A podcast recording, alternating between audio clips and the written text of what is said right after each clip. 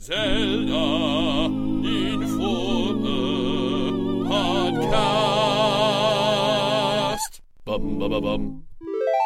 Hey everybody, welcome to the Zelda Informer podcast. My name is Adam, as always. Thank you so much for joining us. Uh, that opening theme song was brought to you by Brandon and Company, and this week's closing theme, as always, is brought to you by Jish. It is the Hero of Time remix. You can check out his YouTube channel and his Twitter down below. And thank you to everyone who submitted their fan topics this week. If you have any of your own topics, theme song submissions covered, or anything like that you'd like to contribute to the episodes, feel free to send this to us at ZeldaInformerPodcast at gmail.com. Once again, that's ZeldaInformerPodcast at gmail.com. You can also reach out to us on Twitter, which is down below for your convenience. Uh, before we get into who's on this week, let's talk about what happened this past week.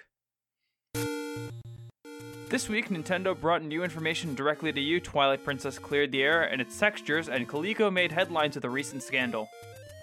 Once again, my name is Adam. Thank you so much for joining us. This week, I'm happily joined by. It's your grumpy old grump pants, grumpy grumpers. Excuse me, I mean it's Chris. How you guys doing? Welcome. I'm back for my almost consecutive week. Um, except for last week I wasn't. What's up? That's almost how consecutiveness works. Eh, almost. Yeah. Almost. Hey, what's going on? It's me again. Whoa, whoa. That's not really a name, but thank you, Colin. You you know from the lovely sound of my voice who it is. And last but not least, Hello, I am Matthew. The internet pseudonym I go by is not appropriate for this podcast, so uh you can just call me TSL. Uh I used to Is write that what I think for stands Zelda for? Informer. Uh last word, Lord. Yes, that is okay, me. then it is exactly uh, I used to used to write for Zelda Informer and formerly the Gamnesia, which is no longer part of this like inner circle, is it? Yeah, no, it's it's the the two sites have parted ways.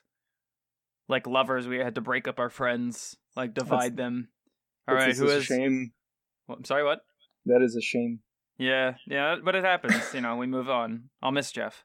Anyway, uh, so we're recording this on Tuesday because uh Wednesday is my birthday. Uh, not making a big deal out of it. Um, and Just throwing that in there. This is the well. Yeah. No, I want to explain why that this is going to be kind of dated, more dated than usual. Um, so if we miss something that happened amazingly on Wednesday or Thursday or Friday, oopsie Oops. poopsie. But we've got yeah. some cool stuff to talk about this week. We have some. Yeah, we still we still do have plenty of things to talk have about. Twilight Princess HD. We have a Nintendo Direct. We have uh some new stuff about. We we got this whole Coleco thing that I want to talk about. Really want to talk about. I really want to talk about Uh, it too. and we have some uh, comparisons to talk about. We can talk about what what it was like back before this era of the podcast and what it's like now. So I think this will be a fun episode. Thank you so much for joining us again, guys. Uh, you want to talk about what you guys have been playing this past week? Just kind of get the thing, the ball rolling. I mean, I guess the majority of us have been playing Twilight Princess HD. That's right. Most people have been playing that game. I that is a lie. I have not been. I Can I- Better. What have you been playing? So with all the stress that my Chris? life is, I decided to take like two hours off, uh, like two nights ago at like what 3 Mhm. a.m. and play Mario Kart DS with all my friends, and uh, it was very fun and frustrating too. Great. I'm proud. I'm proud of you. Thanks. So I know for a fact that Matt and I have been playing TPHD. Actually, oh my god, really? you're the only one. really? I, you want to know what's you want to know what's funny, Matt? Like we're both in the same What? boat because like I had a friend who literally flew down from Pennsylvania and stayed with me for two days, and he brought us a Wii U and copy of Twilight Princess HD, and we were going to play it. But then my friend Will, who does the D and D streams with me, you can check this out on Fridays, not this week because we we're taking a break.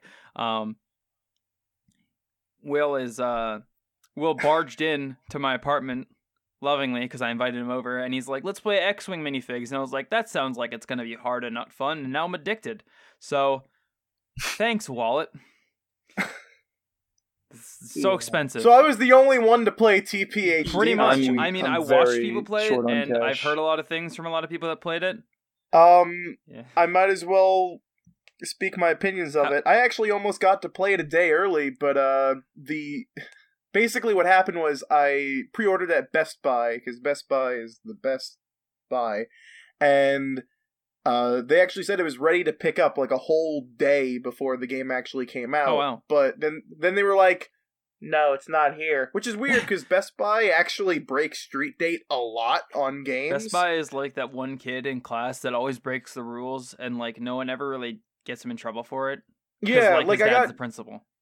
I got Ground Zeroes and um, EDF 4.1 like a full week before they were both released. So Wow. they're very odd. But um Friday I did pick it up Mhm. and then over the weekend I did sit down and play it. And what I have to say is for anyone who complained that it doesn't look much different from the GameCube or Wii original, you're so wrong. It oh looks yeah, so no, much it's, better. It's, It looks fantastic. It it looks completely different from the original um Nintendo Direct trailers that they showed. from what I've seen and from what people have told me that have played it.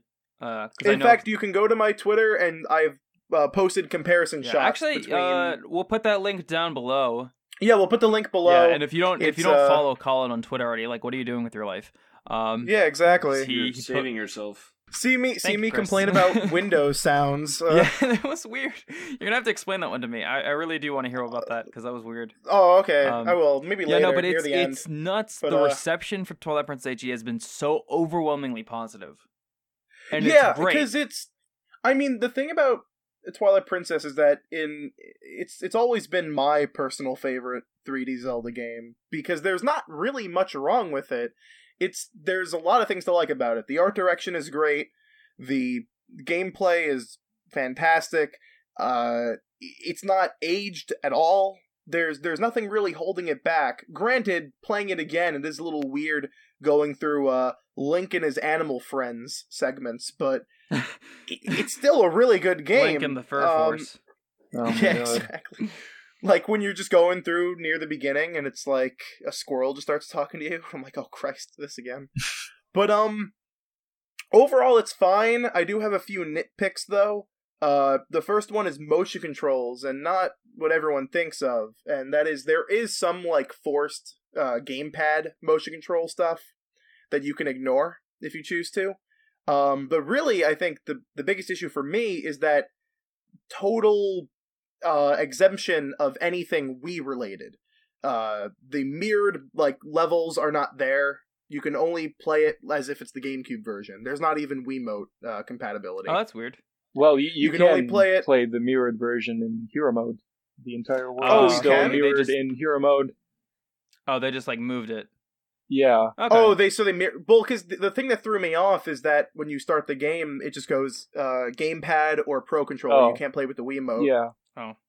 Uh, you So can't play like, with the oh, mirror I mode, guess. and there are no motion controls along that level, but the Mhm. world is still mirrored. Oh, in hero Yeah. mode. All right, so there you go. That's what I was figuring. I haven't tried it in I've hero also mode. heard I've just that been the, doing a uh, normal playthrough again. The controls are a little bit uh not clunky, but like turning and stuff is a little weird. But that's like All right, just that's- just a uh like an after effect of like the game itself. That's my second nick nitpick Mhm. is that it seems like, especially when you're turning the camera left and right, there seems to be like a very half second delay to it. And to the point where I was thinking maybe my controller, but my gamepad was broken, so I booted up uh, Wind Waker HD, and it's fluid as hell. Mm-hmm. And I even went back and booted up the GameCube version of Twilight Princess, and it's it's super fluid. So I don't know what happened. Maybe they added like a buffer. It's Maybe. it's really weird because the three people that I've talked to about Twilight Princess HD, they've all experienced that issue. Yeah, no. yeah, everyone's been saying I, I made a I made a tweet about it, and there was a lot of people going, "Oh, thank God, I'm not the only one who thinks Hmm. this." But it's not enough um, to say that the game is bad. not even I close. Oh no, it like you're only gonna notice it in like the first twenty Hmm. minutes, maybe. But when you're in the middle of combat, it's not going to impair you in any way. well, I mean, in the middle of combat, And you're not really turning the camera much. Yeah. And then the third thing is the frame rate. I wouldn't say the game is unoptimized, Right. but there's certain areas in the environment, and it's just the environment alone. It's not during combat where it, it seems like they didn't code some of the environmental objects properly. So like you'll be like there are sections like okay, when you're right outside Link's treehouse, go like directly to the left. There's like this whole like patch of grass. The minute you're walking through it, the frame rate dips to like five frames per second. I don't know why, but apparently like ten blades of grass swaying while Link walks through it is too much. Uh, mm, possibly And Like- there'll be stuff like that. Like there'll be like an area with maybe fog, or Link will be opening a chest with like a fireplace going on in the background, and like the frame rate will just dip terribly. That is really weird. It is.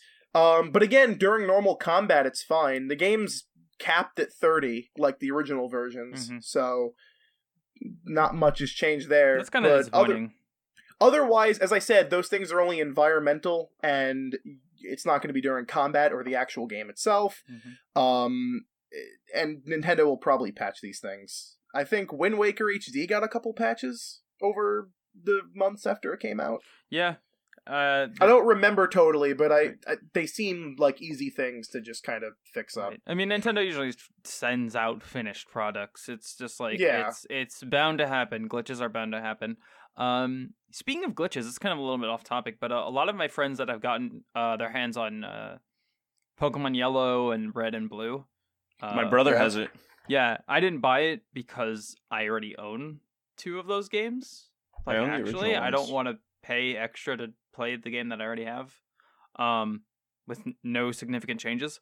Uh, they made it. They kept a lot of the old glitches. They kept the MissingNo. They kept you know all the classic glitches from Pokemon. Good And on the them. reason being is because they didn't change the ROM at Right. all. Yeah, They no, did, I- though. I- They, Oh. they changed a single thing, and that is Jynx's skin color. oh yeah, yeah. They made Jinx purple and uh, yellow. Oh, well, they there you go. Yeah. Uh, That's uh, Yeah. I by the way, if anyone's ever I know I think we mentioned this last episode, but if you're thinking of getting any of those three, get Pokemon Yellow. yeah. Um, Po- Pokemon Yellow is the yeah. way to go. and uh but if um, anyone's on the fence for some reason, if people still are on the fence for getting Twilight Princess HD, if they can if they want if they were thinking about getting it, hundred percent go for it. Yeah, no, I I mean, as I said, it's kind of weird that they didn't uh leave any of like you know they they, they didn't put in the Wii uh controls in there, Right. and it's also weird that they just didn't put the Wii version on the eShop to download. right. Uh, but if it's still a great version of Twilight Princess nonetheless, and if you've only played the Wii version or you've just never played Twilight Princess before, uh, this is probably the best way of doing it because the GameCube version is hard to find and kind of expensive, and I mean, who Right. really likes motion controls aside from aside from people like me? Yeah, you're you're kind of a weirdo. Hey, Metroid Prime trilogy is the only way to play the Metroid Prime trilogy. Whatever Being you serious. say, crazy man. Okay, speaking of Metroid damage control, there was a Nintendo Direct last week. Oh, you want to talk about that, do you now? We were right. Our leak was actually correct. Holy sh! most uh, of the crap. mo- most of the stuff we we were talking about was on there. It was was hundred percent of it. I think what made me really surprised was that there was actually more. There were. Yeah, no, there was there was more than there was than there was on that list, and there was more surprising things than what was on that list. Um, like for example, things on that list were like, "Oh yeah, Star Fox first run," but they didn't tell us that we'd be getting a second game with it, which is um, Slippy's tower defense thing. Uh, whatever yeah. came of- yeah, that was What was weird. it, Star Fox Guard? Yeah, That's what Star called? Fox Guard. Uh, ironically, when they showed that tech demo last year, I was more interested in that than a new Star Fox game, and I still Well, am. There you go. Now you get it with Star Fox. Yeah. Um, I mean, things like Lost Reaver uh, that's coming Yeah. over here, which I think the thing looks- that uh, made me the most excited about the Star Fox Zero thing was uh, the uh, uh, multiplayer oh yeah, edition, because like that was what a lot of people liked about Assault. Is I there mean, multiplayer? I love that part. Yeah, I- yeah. There's I- a mul- there's multiplayer in Zero. Uh, there is. I I, Yep. I know there's like a co-op mode where one person can aim and another person can move, but I didn't know there was full-on multiplayer. Uh, I, I'm seeing a lot of reports that say it's local multiplayer. I could maybe I am think wrong. that's the local multiplayer they're talking about because, as far as I know, there is no deathmatch. Maybe we should check this. Yeah, well, there's there's stuff like like the branching paths, secret bosses, recurring threats uh, from Wolf Team. Uh, Andross is returning in the game, so like, it's it's Star Fox 64. yeah, I mean, like we we remember when we first saw it, we were like, this is this is clearly a reboot, and it was. Yeah. it was exactly. you know, it, and also it looks beautiful. Oh yeah, no, it's Like the game looks absolutely fantastic. remember when we- Nintendo when we were at with E3 their uh, Colin and I were looking at the te- n- Mick Isaac from Gamnesia. Yeah, not me. Yeah. Uh, we were looking at the textures, and if you get really close to the ground, it gets it got really blurry. Since then, there have been some significant improvements. And Yeah, remember- no, the the Hmm? the game looks dramatically different. Oh yeah, from... That's that's it's surprising because across the board, Nintendo seems to be doing that with a lot of their games. They seem to be releasing like these Yeah. like weird, um, low res versions in order to make it running, and then they just kind of try to polish it. Okay, so yeah, they- the uh, multiplayer is exactly what I thought it was. It is Oh, there's the no. one player aiming and the other person moving. Yes. we were wrong about something that was from the direct. Whoopsies. Can we What just we get- weren't- Can we just what- be glad we're getting Dragon Quest? Yeah, That's no, something. We're getting a uh, a revamped Dragon Quest. Yeah, I mean, it was released in Japan like a year ago. It's wanted it here. Right. That's what I wanted. I mean, Dragon's Quest is the um is like the uh the never ever of like games to be imported into the. U.S. because Dragon Quest is always famously never brought over here. Yeah. So it's it's cool to see it. Um, uh, Super Nintendo games on the new 3DS. Yeah. That. I'm a okay with this. yeah. Same. I It did not it, think Um, they were doing makes it- Earthbound. It makes it easier. Ah, yeah, that was, and that was one of the first games they showed off too.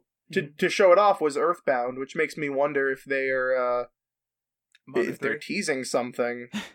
maybe. But um, maybe because like I, I'm surprised they didn't just go like, yeah, Earthbound's coming to the su- like to the Super Nintendo Virtual Console and the 3DS. Also, Earthbound Beginnings coming to the NES Virtual Console and the 3DS.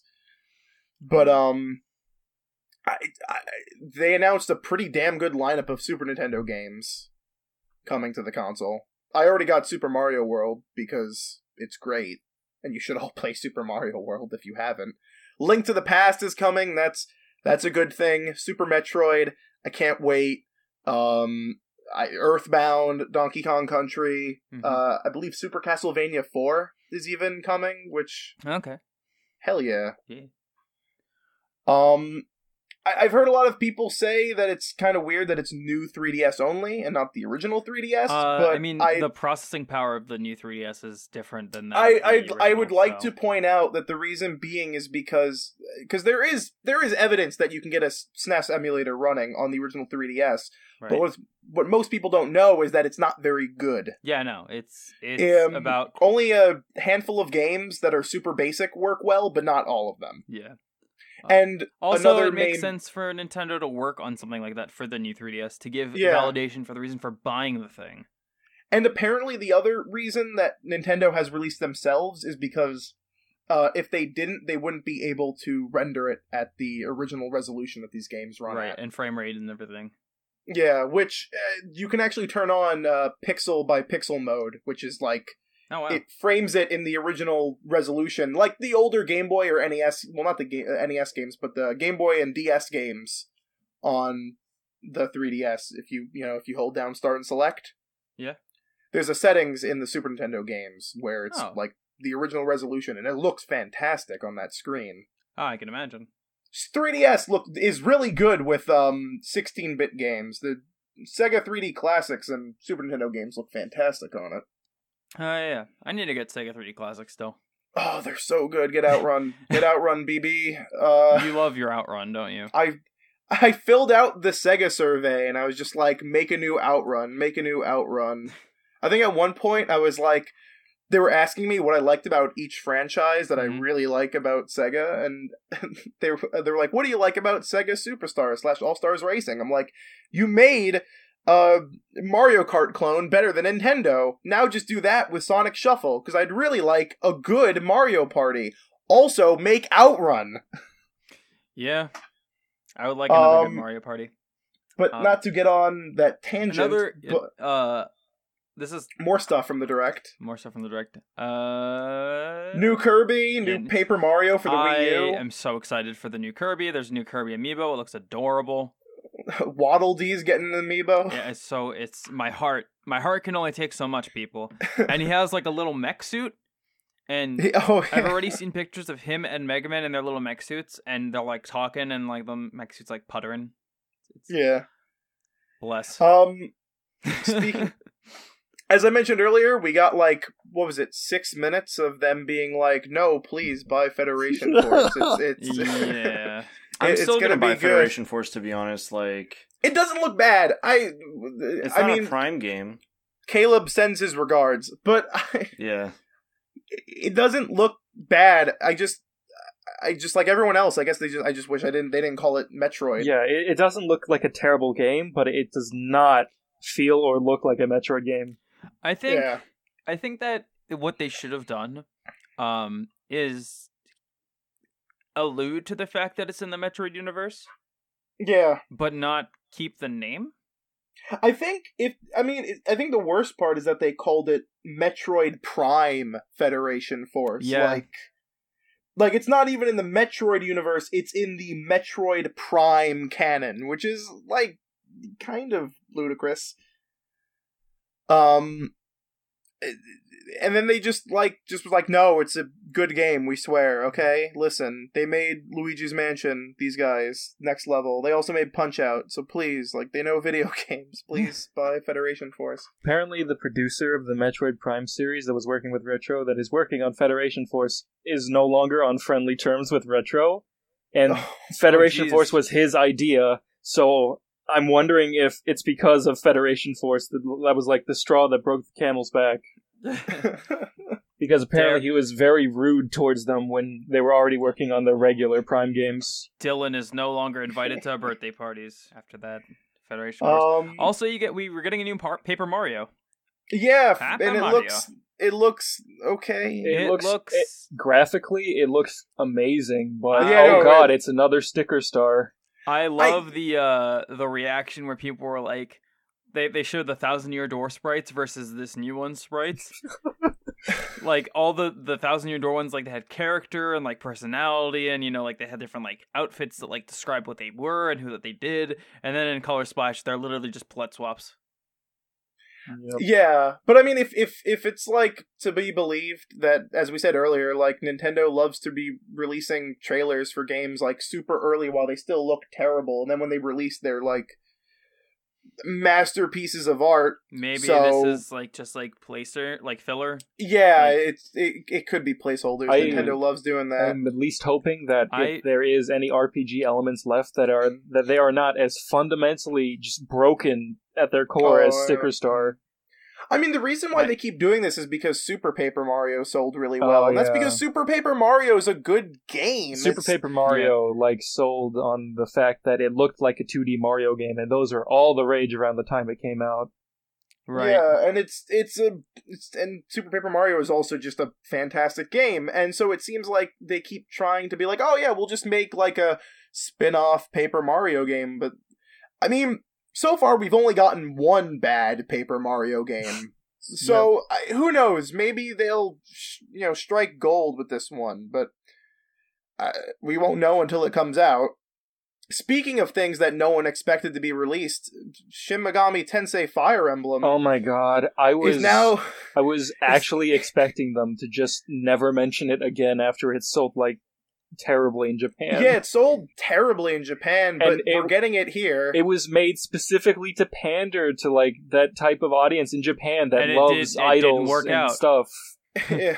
And they now like it's took called- nothing, nothing good from either franchise, slapped their names on it, took like a character from Fire Emblem and put Hey, him in the game. hey man And have you seen the the con- like the the promotional art it's gorgeous Like, yeah, that the artwork is fine, but the game that's itself, all i have to say it's the like game haven't- itself looks like the worst Also- thing I've I've ever seen. Also, it's funny because they did with with this what I think a lot of people would have liked if they did with Met, uh, Federation Force, where it's like it's called Tokyo Mirage Sessions.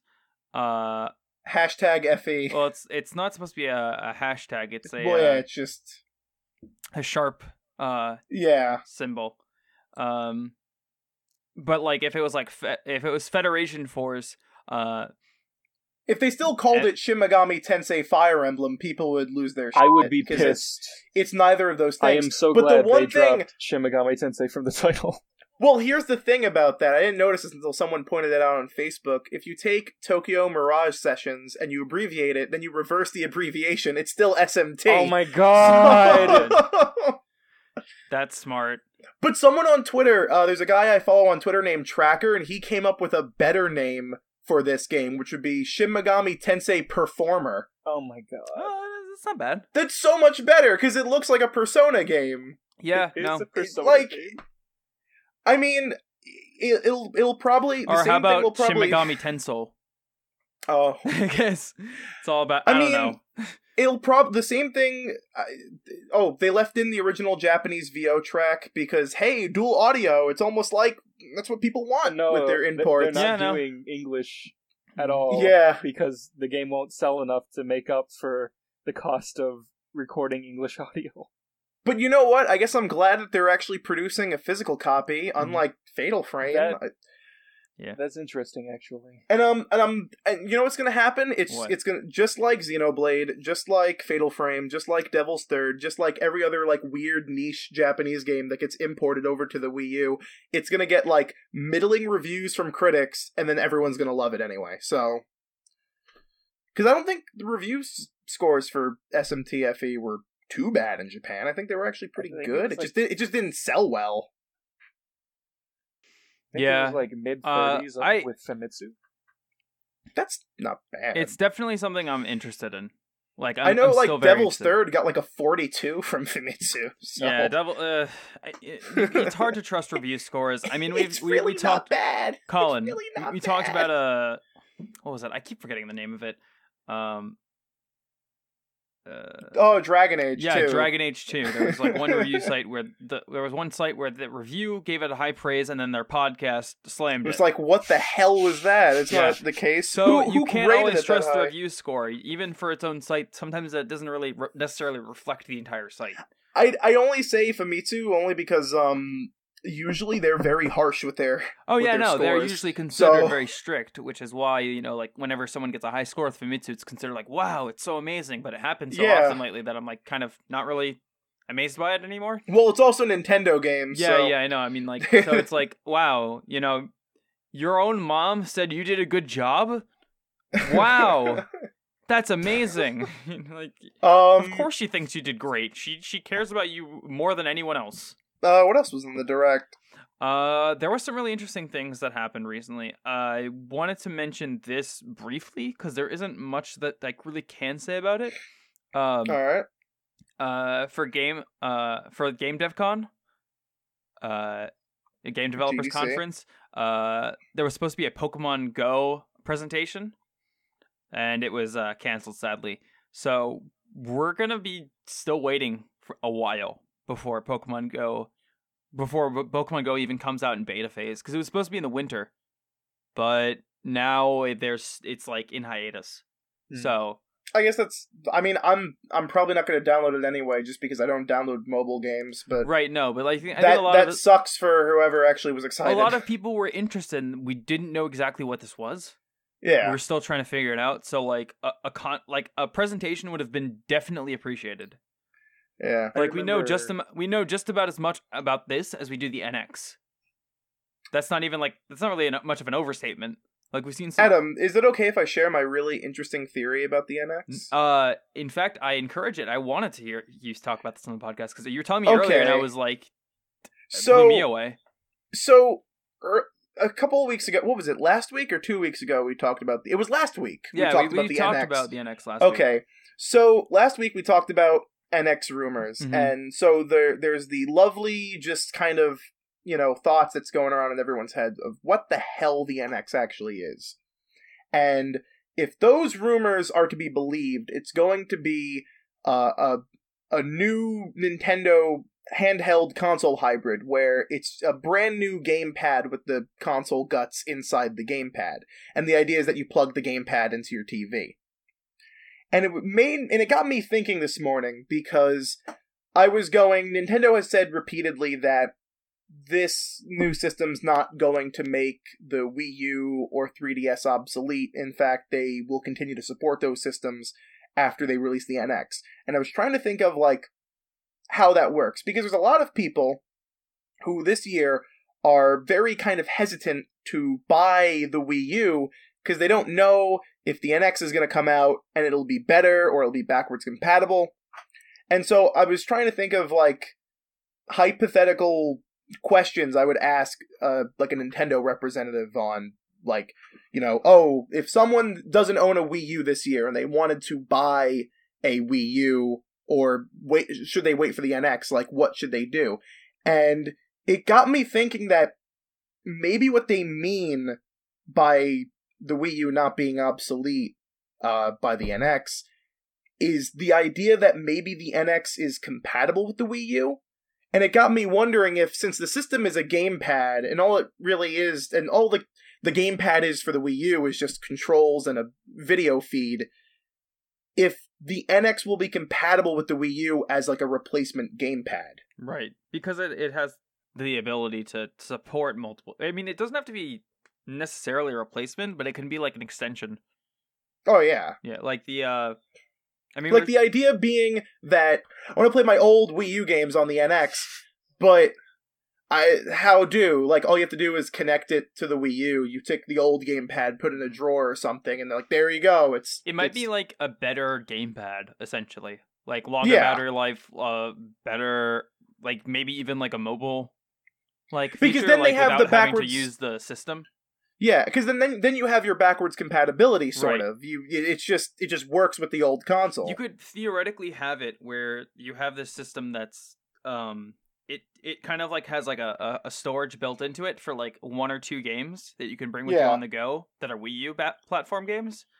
Um so like you have your game you have your NX and you connect it to your Wii U and you say, "Oh man, I have to go on this trip and I want to play uh I want to play um what's it called? The Xenoblade Chronicles X." yeah, but I'm not gonna really be able to play it in the car. We don't have like a port in the car to plug in the thing. So you put on the you like transfer the data to your NX, and uh you play it in the car. And then when you get back, when you get to like wherever you're stopping, you you plug in the Wii U and you transfer the data back. and it makes a lot of sense in terms of like because you have already these big Nintendo franchises on the Wii U like Splatoon or Mario Kart 8 and it would make sense or Smash Brothers and it would it makes more sense to have a new like your new system just be compatible with your old system rather than, you know, having to remake those huge games on the NX. Yeah. So instead of them actually having to make Legend of Zelda NX, they could just, you know, be like, "Oh yeah, you can play the Wii U version of Legend of Zelda on the NX," and there you go. Maybe with some enhanced features, I don't know, but I- I think it's a pretty cool theory. And I guess the the the thing I was joking about is that it actually seems like something Nintendo would do. Because there's always people with like weird Nintendo rumors, and it's like, no, that's too smart for Nintendo to do. Like, you kind of gotta like dumb it down a little Mhm. bit. Because Nintendo always loves making things like needlessly complicated. Yeah. Um, like like transferring data from an old 3DS to a new 3DS is uh interesting.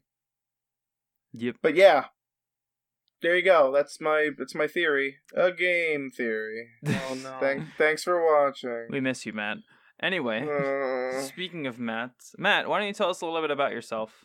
oh, Uh, hi. What's your like? What's your favorite Zelda game? What's your least favorite Zelda game? Uh, do you hate Chris yet?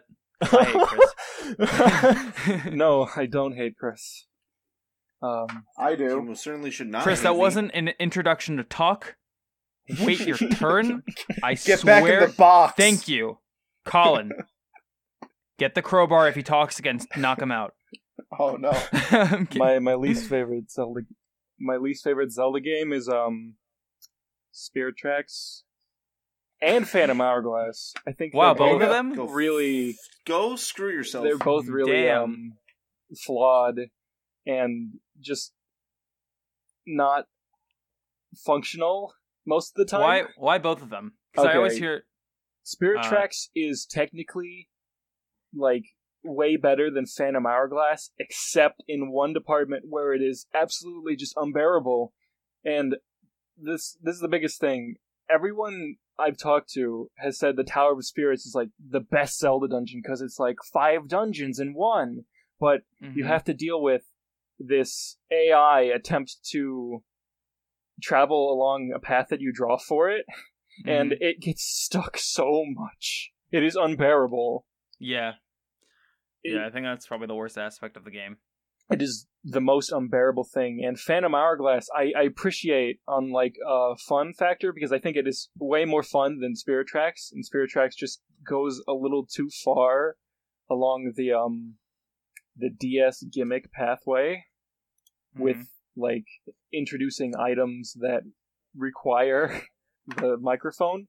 The, the spirit flute is one of the Oh, worst things I've ever seen use the microphone. Um, but in Phantom Hourglass, every single music track is a seven second loop that changes the pitch up, and then it loops again thirty seconds later, and it is. I, I streamed it like in September, and I was going insane by the end of the game. oh no. There's a lot of weird DS games with um not weird DS games, but there's a lot of DS games with like weird music loops. Mhm.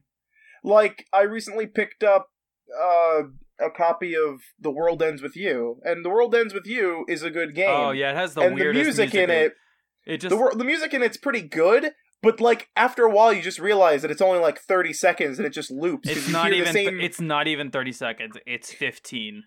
Yeah, because like the same the same lyrics are just being Oh, pummeled into your head. Wake up! It's like, oh no. I Please, I mean I love Caleb stop. and I understand his love for that game because I actually really think it's a lot of fun. But Oh, yeah. dear lord, It's- I it's- cannot. got some issues. I cannot listen to that soundtrack anymore. I just can't. It it's so repetitive I gotta play the game on mute. I like I I because I it's such a good game. It's a yeah, no, it's a good, solid it's, game. It's a really good game, and yet I just I the can't music play it on drives anything me but nuts. mute. Also, Okay. I really need to stream Link's Awakening again because that was fun. okay. Oh, but- yeah. But I um, also need to get a guide or a friend because I am so bad at this sort of game. Like I, I cannot. like those are probably some of the most. cr- That's like a weird period in Zelda, I think, where there's like, those are like some of the most cryptic games. mhm. Like that Oracle of Seasons, Oracle of Ages, just because like they don't understand how to properly convey what you need to do. I have played Link's Awakening like five times. I'm down for that. You Oh, there you go. but you understand what I mean? Like it just like kind of Yes. expects you to know. I what to do. remember um the tower dungeon being very obtuse. There, the seventh dungeon in the game is Mhm. kind of ridiculous with its puzzles. Oh, Okay. Here, I'm gonna I'm gonna mention Like- something that I've mentioned on this podcast 500 times before. Matt, did you know that Link's Awakening is inspired by Twin Yes, Peaks? yes, I- I did. there That's, you that's go. why I played it for Twin Peaks Day. The uh, Because if I didn't, I would be sent into the box because Colin is Mhm. mean.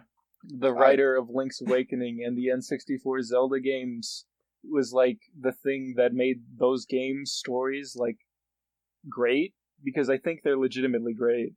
Um, and now all he does is make Mario games. That's fun. Yeah. Uh, Um, okay, so, So what my, is your favorite my favorite Zelda, Zelda game? game? I am bracing for this because I'm familiar. I'm familiar with this podcast. It is Ocarina of Time. Oh. well, that was the end of Matt. Thank you so much for joining. Um, Thanks for watching. Tune in next time. oh God! when when I kill Chris on camera. Sweet. uh, Sweet. Ocarina of Time is the is the video game that got me playing video games and ruined my life forever. and you love it for that? I love it. That's Because- Stockholm syndrome. Matt, you have Stockholm syndrome. I love it so much. Matt, please, we'll get you help. Someone get this boy a Game Boy Pocket. Get him a 3DS with Link's Awakening on it. Oh, I've already got it. I've got it right here. I can I can Oh. start it up right now. Speaking of there you go. Spe- uh, speaking of video game betrayal, uh, I want to talk about. This is probably one of the things that I'm most interested in talking Oh, are we And- talking about the Coleco about this week. Chameleon? We are definitely talking. Okay, so we wanted to talk about this. Can I last- talk about the Coleco Chameleon? Yes, but I will. Int- Let me at least introduce it because I know. No, you- let me too, because I, No, I, No, no, like not the actual thing, but like the, that we wanted to talk about it, and that We've been wanting to talk about this for, for a so while. long. yeah, and we keep uh, like getting caught up in other things. Well, no, the real reason is because we've been trying desperately for the longest time to actually get the creator of the Coleco Chameleon on the podcast. Yeah. And he has just he has not replied to any of our messages at all. Colin has been. I, I have to give Colin credit where credit is due. He has been a trooper. Like I've been hounding dude. this guy. and I, I've like. I'm actually you, dude. really disappointed in myself because he was at the New York uh the, the New York Toy Fair and that's in the city. Like I could have just gone, and I didn't, Yeah, it's, it's and I could have I could have hounded the shit out of him there. But okay, let me explain the the odyssey. Can I just say, the like, It's funny because we didn't talk about it, and this week this another week it thing happened. wrapped up. The whole So, thing like- just wrapped up. so it's kind of like the best whole time to talk about is now. yeah. So it's kind of good that we didn't talk about it. But anyway, I'm sorry. Keep going. So yeah, the the the whole saga wrapped up today. Basically, uh, the okay, so Mike Kennedy is a old man who likes old video games. Uh, so much so that he has a magazine called Retro Magazine, and it's a decent magazine. You should go like go to your Barnes and Noble and pick up a copy because and a record because they do that now. oh yeah, now they do uh, records at Barnes and Noble for some reason. Um, but basically, this guy who calls himself an entrepreneur, uh, had this uh, crazy idea in his head where he was gonna make. I hate this so much. A new, put new in huge quotations in your head, uh, retro console. The idea being that it was going to be a new cartridge based console that had guts similar to, say, the Super Nintendo.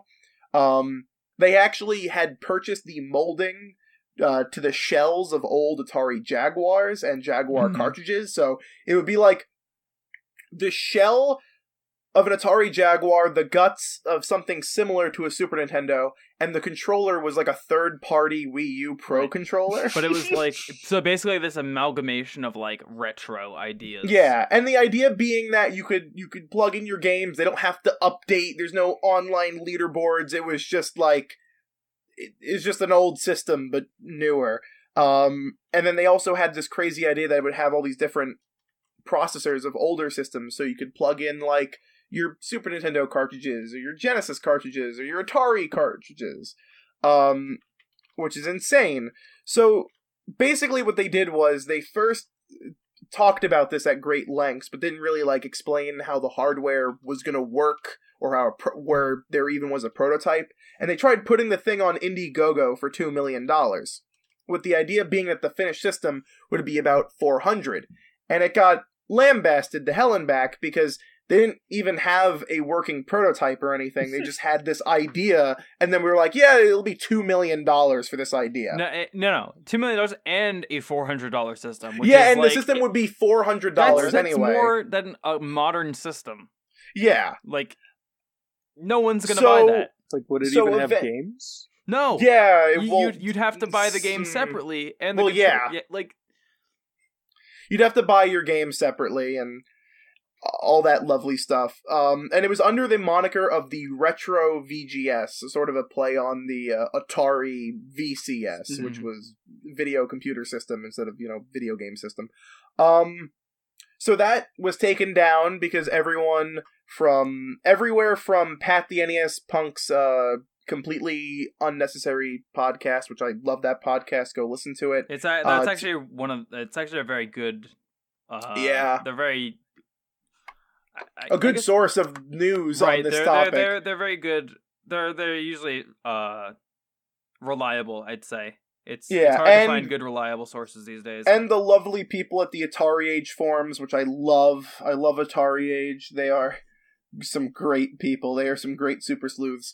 So, a few months passed, and no new news came up of the retro VGS until they they they showed it off again as the Coleco Chameleon. Mhm. They had purchased the branding of uh, the ColecoVision, which is an old 1980s video game system. for all you babs out there, Yeah, for all you babs out there. And uh, the idea being that it was the same thing, but now they called it something different. They made it uh, they made it a lot cheaper by taking out a whole bunch of stuff.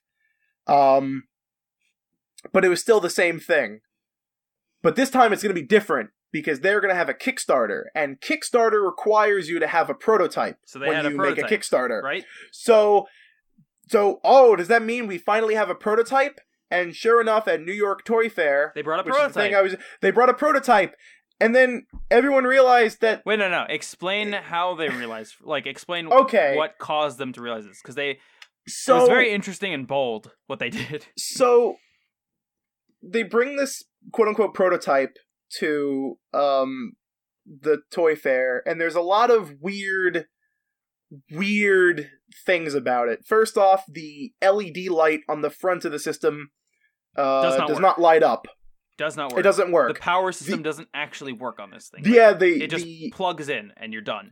yeah, exactly. Uh, the controllers, which were OEM original manufactured Super Nintendo controllers, are somehow hardwired into the console.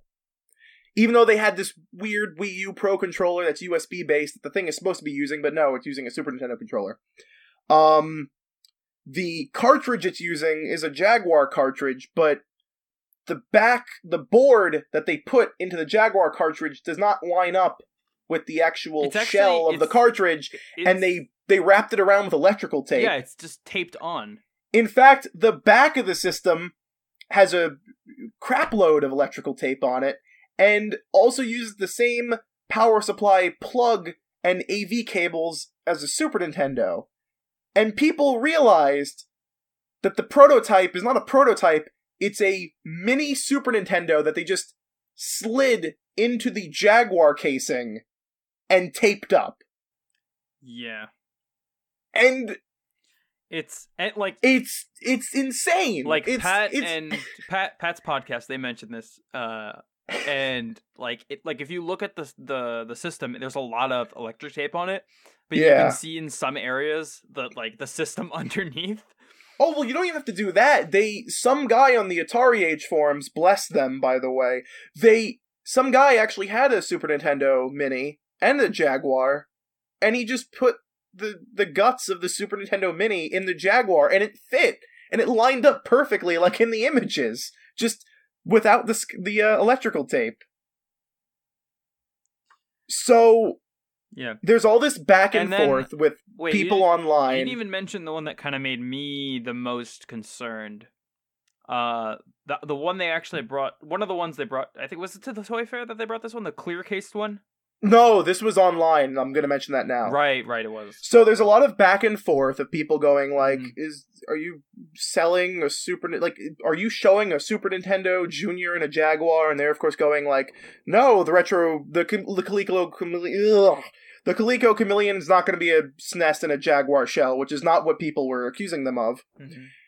Um, and it got to the point where it was a week away from them presenting their Kickstarter, and they said, "Look, here's the real prototype." Like, and they they they took a bunch of pictures of it in a, a clear Jaguar casing, so you could see the insides of the board. Hmm. And they did this really nice top-down view, so you could see the whole board. Uh, and it turns out it wasn't a prototype board again for the second time. In fact, it was a PC Express uh, Capture card. PCI Express DVI capture card that they had just shoved in a Jaguar case and put a cartridge in. Again, doing this crap for the second time in a row, uh, to the point where when people pointed it out, they had actually found the exact make and model of the card that they had to take the images down. Um, Yeah. so now that they had done this for a second time, it got to the point where the actual people who own the Coleco brand, because Coleco is not a company anymore, uh, they stopped existing in the late '80s. So there's now a there's now a company that owns the company name to license out, and they realized that it's probably not good for business to have something attached to the Coleco name that's probably a scam. So the Kickstarter was delayed and or by their terms, what it actually meant was it was axed because the Coleco people went to the Coleco Chameleon people. They looked around, they noticed that there was no prototype at all, and as of today, they have um, decided to uh, revoke any name of any Coleco branding from the product and it seems like the project has been completely canceled. The Facebook page is down, the website's down, it's uh, gone. Twitter is still up, but it's it's gone. There any evidence of this thing really existing is gone aside from all these The- people on YouTube making fun of it. Yeah, no, it's uh, it's crazy. It is absolutely nuts, and I think it's one of the funniest things to have happened online in the last few months. Uh, what was Yeah, that other thing I I, showed you? I did Like not the, know uh, about it at all, and just hearing you recapping all this just it, it is amazing. It has made my I day. recommend. I recommend if you can. Um, there is a 300 page Atari Age uh forum thread where they it's it's these people. These are the people who actually discovered all the wrongdoing, and Oh. there's just like pages of these people like Mhm. ripping on this thing and making fun of it and pointing out all the terrible, stupid flaws. We'll have a link to that below. Um, but there's also like uh I mean, you can you can go watch Pat the NES Punk's uh, all his podcast segments talking about it, which add up to like an hour of content to watch because it's just this this crazy ongoing thing. But it seems to be over now, which is a little disappointing. I'm I'm kind of sad it's over, but who knows? Maybe they'll come back with the the retro VGS 3.0 and. Uh, we'll Mhm. know where in the world is Mike Kennedy. Yeah, And uh, let's not forget. Do you mind if I switch topics a little bit? Go for it. We talked about this for long not, enough. Let's not forget that you know it's not just consoles that people are making poorly. It's also indie games. Let's let's hear for indie games, Oh. people. Let's come on, big round of applause. Oh. Let's make the market oh, beautiful no. again. But I just played. Thank you, Matt. That was But perfect. the culling is really good. Oh, by the way, I played the culling. Go get go get it on Steam. It's thirteen dollars and it's it's real good. You're a culling anyway. Oh Um, no. you're a Colin. yeah, Uh, I am. Bear Simulator uh, w- tr- wants to give Coleco a run for its money. Um, John Farjay has. I wouldn't say done- that because has- th- has he actually released a finished product. Finished is a is a is a strong word there, Colin. Yeah. Playable. No, he Um, released a, a, Right, a no, no, it's- version 1.0 on Steam. That's Yeah. what he did. yeah, it's uh, it it's just funny. It's been really interesting, like the the online feud that was going on with this. Um, Yeah. I only found out about it once it finished. Uh, but apparently, like PewDiePie was giving this game really bad reviews, and the developer got involved, and then like basically after the the Kickstarter was done, his funding was finished. It was supposed it's been delayed over a year. He just The game's done. It's out. You can buy it on Steam. And the guy just goes, "Well, I'm just gonna stop updating it because some people hate it." it. It's not even like the game has bad review no, no, scores it's still anyway. it's still mostly it was literally positive. just like, yeah, it was literally just like PewDiePie hated it, and it's like, oh wow, PewDiePie, and hated that it. was it. But he he makes this long wall of text on uh, Kickstarter that's like, "We're done here. It's over. It's finished." And um, I don't know if enough people have sent him like, "Hey, just keep working on it. Who gives a?" It's it's it's kind of dumb, as Cliff Bleszinski said. Uh, on one hand, the internet is mean. On the other hand, it's game development yeah. and it's like you just have to release updates for your finished game. It's no matter. Don't try to the- cater to the fans that aren't going to like your product. yeah. Try to keep the people that do support your work happy. Mm-hmm. Because your audience, this guy found his audience. He didn't. He didn't know what his audience was, but he found one, and they support First him. off, he didn't he didn't make a new game. He made another simul like joke Right. simulator right? game. No, like no, right. I'm just. he wasn't. I'm, just I don't saying. know why like, he's being so defensive. It's not like he made a But like, quality product anyway. I'm approaching this from like a game developer's perspective, I guess you could Of say. course, Where it's of like course. you have to like they teach you this. Like you'll learn this at some point. If whether in the industry or like an academic field, you don't like really necessarily make uh the, you don't really will always you won't always reach the audience you think you're going to reach. You and your audience will find each other and the audience will not just be there waiting for you. They're they're gonna they're gonna slowly but surely grow and find your game and experience it. And he found those people, and those people like his game. Now there are some dissenters. I mean, he got a hundred. think- He got a hundred thousand $100,000 people to back it on Kickstarter. Kickstarter. Yeah, and those people still, for the most part, are very positively supporting this game. Some of them are Yeah. disappointed, sure, but that happens with every Kickstarter. I'm sure some Exactly. people still think that Mighty Number Nine is going to be good, but you know, that's that's you know people are people are very odd like that. But anyway, my, my that's not my point. I'm sorry if you actually supported Mighty Number Nine. That's like your your decision. I'm, whatever. I'm I- sorry. You should have backed Thimblewood Park I'm or s- Thimbleweed Park. I'm sorry. I um, can't wait for that. But oh like my god. he shouldn't spend his time worrying about these people that don't like what he's doing. It's just it's just wasting your time. You're wasting your breath. You're not going to make most of these people happy. You probably will never win them over. That's that's just how it is. Spend your time appreciating the audience you have because then they will continue to support you. They will continue to help you grow. And on future projects, they will be the first ones to like cheer you on. That's what you want. If you're an indie developer, that is what you should be fighting for. That is what you should be searching searching for.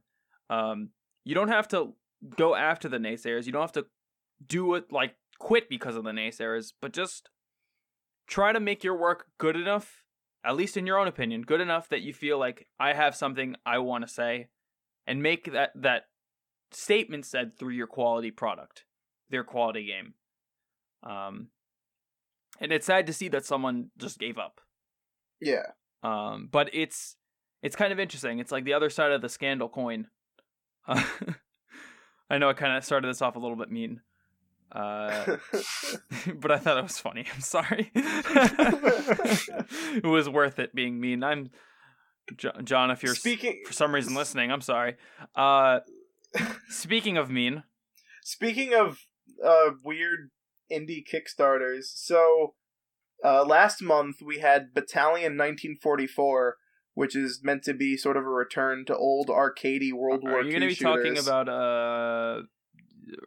Thunder or something? That that just finished up. The Battalion 1944 Kickstarter ended, I think, like half a week ago, and yet, like, also kind of half a week ago, started a new Kickstarter called uh, Days of War, which is another return to arcadey World War II shooters. Same company. So no, it's um, it's actually the people who uh, I I don't know if I'd say they worked on, but or or definitely inspired by Day of Defeat.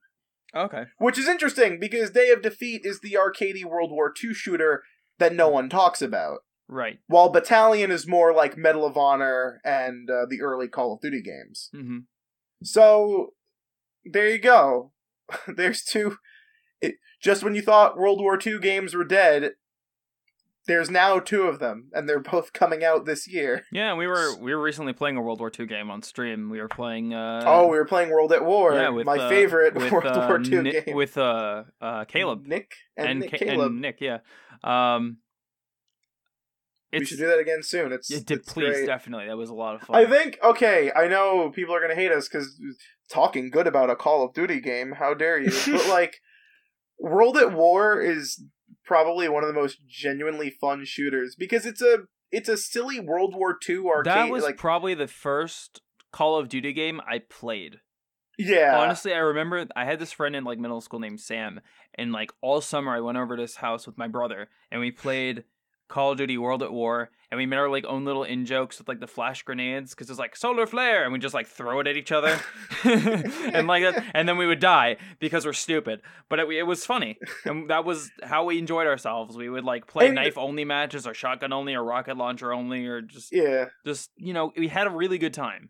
And I think what really makes World at War really special is that it's a, it's a World War II shooter, but it does not take itself seriously in any way, shape, or form. Oh yeah, no, it's Because you have like these textbook realistic World War II weapons, but they have the goofiest attachments for them. Like Mhm. the, there's like red dot sights that are mocked up to be like old World War II ones. There's like silencers and and uh it, it's it's really great. I I love it. And it's like super fast and goofy. right. So uh yeah, World, World, World of War is, is really good. It's and what's great about the PC version is that it comes with all the DLC. You don't have to pay for it. Okay. It comes with all the map packs and the zombie maps, and it's even got modding. It's a really good PC game on top of that. You want to know something? All right, here, guys. I'm going to talk right now. Okay. I love World at War, Yes. and when I installed it on my brother's computer to play it, it freaking destroyed my brother's computer really? in its entirety. really? and I mean that game, and it was probably because uh, we got it through illegal means back in like 2000, whatever. Oh. And so, yeah, that just destroyed his computer for a long time. It's like it made the computer boot up weird. We had to go through like the BIOS each and every time to fix it, and it was all because of that game. And we could never uninstall it. It wouldn't. It was like a virus almost. You, then you probably got a virus and not the actual no, game. but it was all because of that game. Because the, the game worked. You know, when the, it started the computer. Then you then you installed worked, but- probably like like super f- game installer like fun installer like totally not a virus.exe and it Totally not a virus.exe. Plus, it also comes with World at War. I mean, that's not that bad, is it?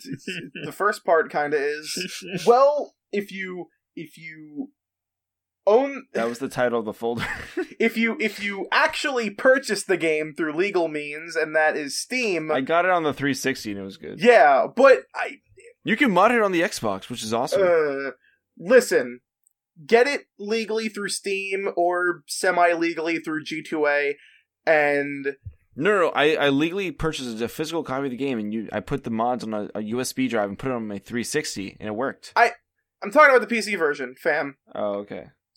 do it. It it runs on very low end hardware, which is nice and it's really fun. Mhm. And you, there you go.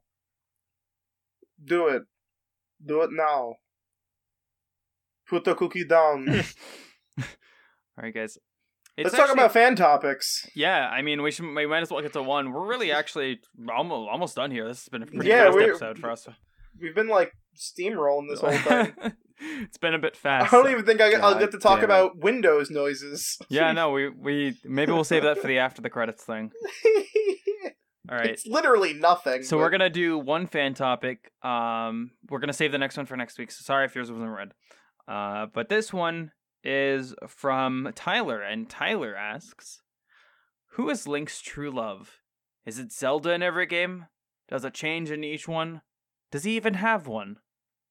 Thanks, Tyler, for asking your question. Uh, it's Midna and her fat butt. what?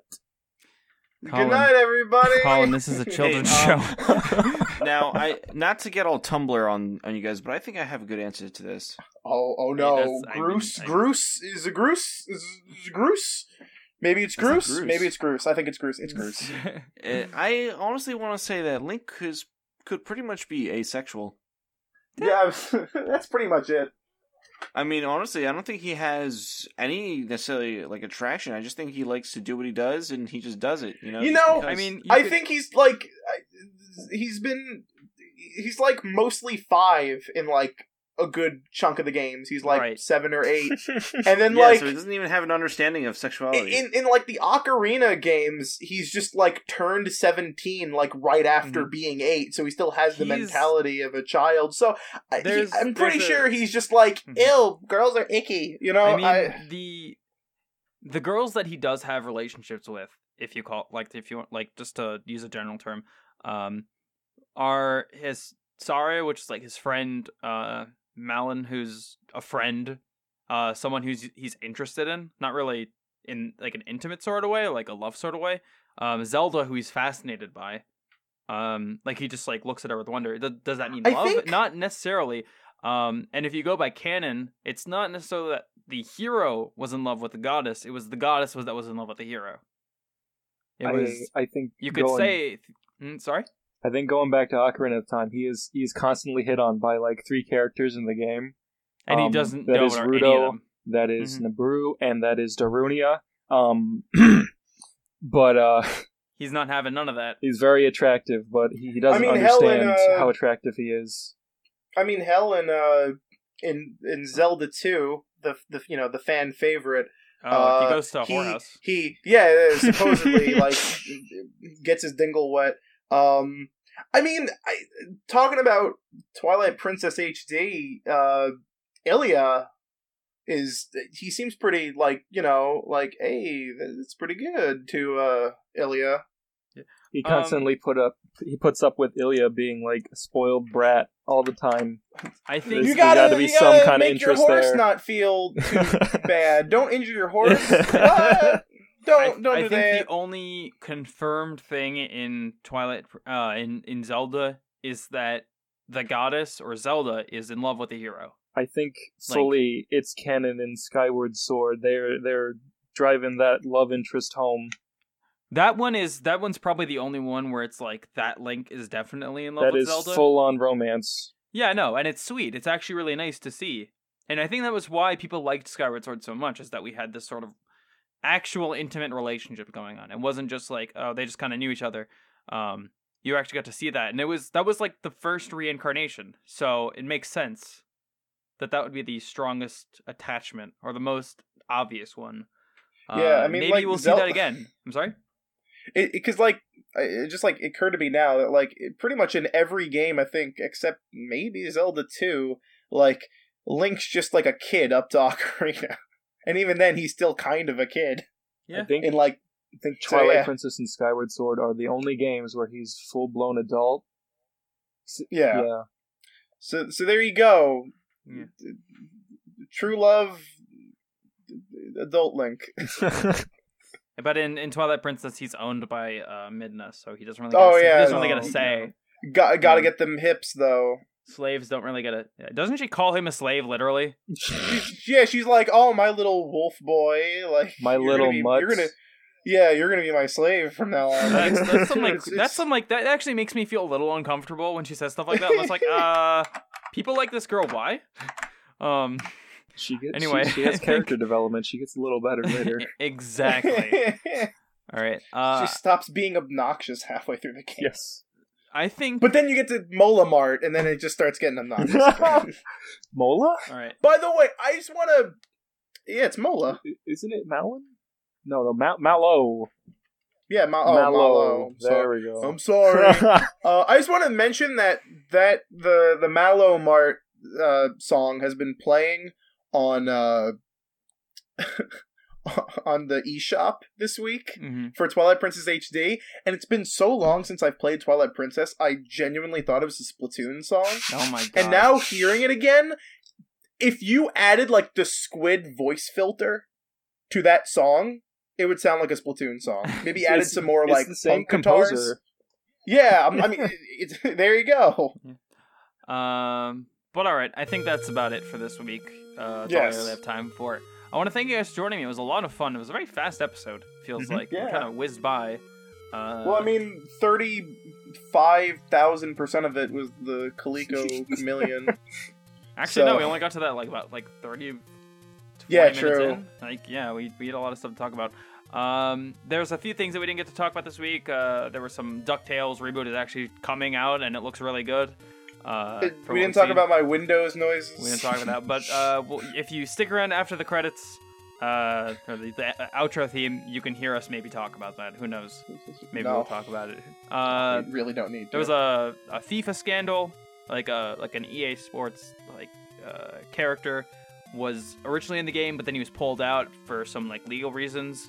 Uh, read that down below. It's a little bit sensitive. Not something I really wanted to mention on the episode, but I thought it was interesting enough, and I think it kind of fits this whole week of scandals um, that we seem to be having as a theme. Also, Overwatch is getting a May 24th released. But uh, other than that, I've been Adam, Chris, Matt, uh, Colin. Thank you guys so much for joining me. If you guys have any of your own fan topics, theme song submissions, covered, or anything like that, feel free to send those to us at zeldinformerpodcast at gmail.com. Once again, that's zeldinformerpodcast at gmail.com. You can also follow all of us on Twitter. You can follow myself, Colin, and some of the others on YouTube, which are all down below. And feel free to watch our Twitch streams. Uh, they're a lot of fun. I'm usually with Colin. Uh, if I'm not, he gets mad. Uh, but other than that, Oh. oh no. uh, we'll see you guys next week. Bye. Bye-bye. Take care. Bye. I don't. I don't have a story. What about Windows noises? It's literally nothing. Watch out!